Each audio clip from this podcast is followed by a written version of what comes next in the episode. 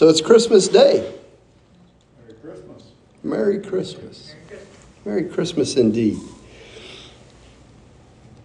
I want to talk to you about uh, this Jesus whose birth we celebrate today. And I want to begin with uh, the scripture passage for this Sunday from Hebrews, the first chapter, verses 1 through 12. Hear what the writer of Hebrews has to say to us this morning. God, after he spoke long ago to the fathers in the prophets, in many portions and in many ways, in these last days, has spoken to us in his Son, whom he appointed heir of all things, through whom he also made the world. And he is the radiance of his glory and the exact representation of his nature, and upholds all things by the word of his power. When he had made purification of sins, he sat down at the right hand of the majesty on high, having become so much better than the angels to the extent that he has inherited a more excellent name than they. For to which of the angels did he ever say, You are my son, today I have fathered you? And again, I will be a father to him, and he will be a son to me. And when he again brings the firstborn into the world, he says, And let all the angels of God worship him. And regarding the angels, he says, He makes his angels winds and his ministers a flame of fire. But regarding the Son, he says, Your throne, God, is forever and ever, and the scepter of righteousness is the scepter of his kingdom. You have loved righteousness and hated lawlessness. Therefore, God, your God, has anointed you with the oil of joy above your companions. And you, Lord, in the beginning laid the foundation of the earth, and the heavens are the works of your hands. They will perish, but you remain. And they will wear out like a garment, and like a robe you will roll them up. Like a garment they will also be changed, but you are the same, and your ears will not come to an end. So here we are Christmas morning, after a, a long Advent season, after a truly inspirational Christmas Eve service, and we have arrived finally at the main event, Christmas Day. Congratulations, you all made it. And, and good for you, really, because you've decided this morning to honor the one for whom the holy day is named by including worship of Jesus Christ in your family celebration. it's totally appropriate that we honor him, our Lord Jesus Christ, because his name, scripture tells us, is excellent. Philippians 2 9 through 11 says, God highly exalted him, Jesus and bestowed on him the name which is above every name, so that at the name of Jesus every knee will bow of those who are in heaven and on earth and under the earth, and that every tongue will confess that Jesus Christ is Lord to the glory of God the Father. To sum up Philippians 2, his name is excellent. In fact, far more excellent than any other name, because as Paul reminds us in Philippians 2, and as our epistle from Hebrew reminds us, God highly exalted Jesus and gave him a more excellent name than any of the heavenly host, including all the angels. And I guess the natural question is why did God do that? What makes the name of Jesus more excellent. And so the writer of Hebrews tells us that God appointed Jesus heir of all things.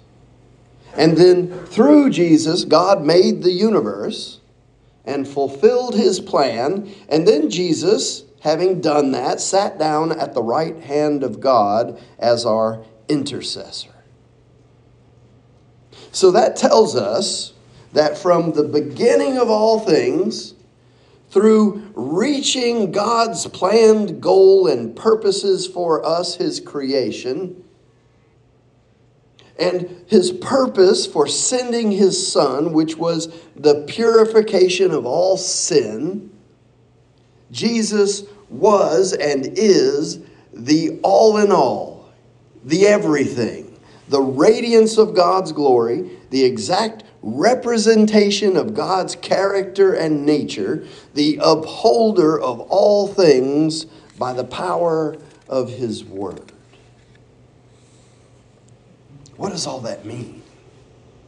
Well, simply it means that Jesus is the more excellent name. His name is far above all rule, Ephesians tells us and far above all authority and all power and all dominion and every other name that is named, not only in this age, but also in the age to come. That's a pretty excellent name. Acts 4 tells us, and there is salvation in no one else, for there is no other name under heaven that has been given among mankind by which we must be saved. That's a really excellent name. See, there's power in the name of Jesus. Romans 10:13 tells us that everyone who calls on the name of the Lord Jesus will be saved. Can you imagine a, a, a name so powerful that the mere calling on it with a broken and contrite heart will result in rescue? Well, rescue from what, Pastor?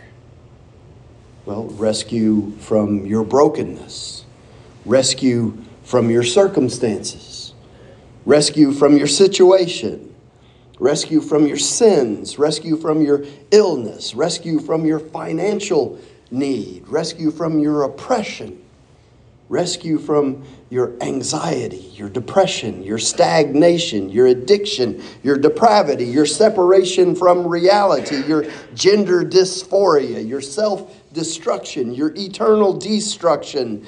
Calling on the name of Jesus will rescue you from all of that and any other thing that you can think of that goes against the character and nature of God.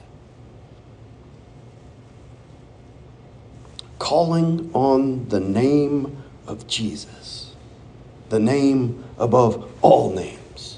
The more excellent name of Jesus will rescue you from the very pit of hell because at the name of Jesus, every knee will bow and every tongue confess, including all the people the persons, the demons, the evil spirits that run hell. At the name of Jesus, every tongue will confess that Jesus Christ is Lord to the glory of God the Father. Hallelujah. Amen. Amen. Every name, without exception. They may not like it, but they will confess it. And so, Christmas Day is an exciting day. The celebration of the arrival of Jesus Christ as the babe in the manger. It's a day of great hope for all mankind because as we celebrate it today, we can also celebrate the arrival of Jesus Christ in our hearts. It's the beginning of hope for every person that celebrates that arrival. And so the next question is what will you do with it? What new beginning will you take away from the blessed hope that God has given to us in the name of Jesus? Will you call out the name of Jesus and be saved? Will you commit your life today to serve Him more faithfully going forward? Will you begin again your faith journey with renewed determination? Will you be more involved in your church and in your ministry to this community? Will you be more committed to bringing your children and grandchildren up in the faith? Will you begin again with deeper intention your own personal relationship with Jesus Christ?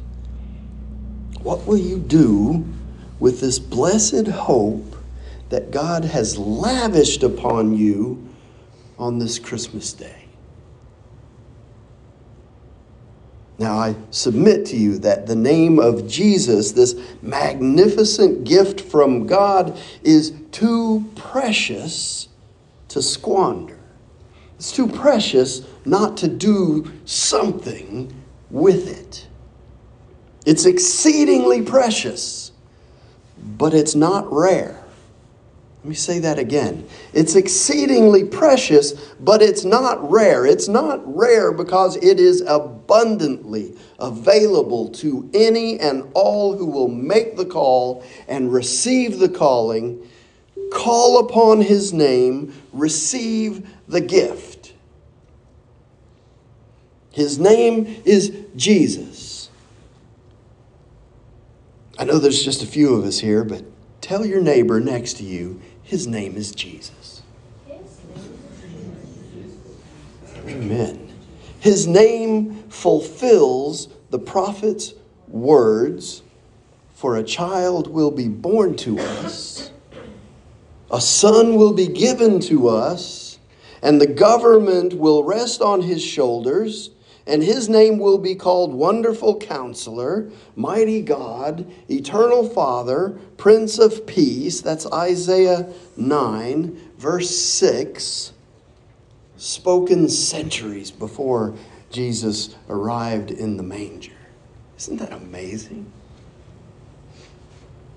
His name is a name that should be on our lips, not just on Christmas Day, but every day of the year. His is the more excellent name. And so we should call on the name of Jesus in the name of the Father and of the Son and of the Holy Spirit. Amen.